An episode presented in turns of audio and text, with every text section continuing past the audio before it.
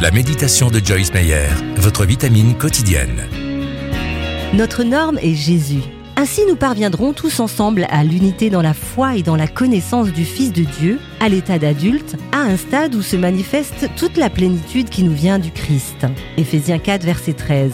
Alors que je me comparais un jour à ce que j'étais avant, je me pris à songer. Je ne suis pas si mal que ça. Dieu me dit alors, mais qui est ta norme? Comment tu te trouves si tu te compares à moi? Je répondis, il me reste beaucoup de chemin à faire, Seigneur. Refusez de vivre en deçà de la norme que Jésus a établie pour vous. Gardez les yeux fixés sur lui et dites-lui Ô Éternel mon Dieu, que d'œuvres merveilleuses tu as faites pour nous et combien de projets. Nul n'est semblable à toi. Psaume 40, verset 6. Gardez les yeux fixés sur lui et dites-lui Ô Éternel mon Dieu, que d'œuvres merveilleuses tu as faites pour nous et combien de projets. Nul n'est semblable à toi. Si vous souhaitez avoir plus d'encouragement de Joyce Meyer, abonnez-vous gratuitement à la newsletter sur joycemeyer.fr.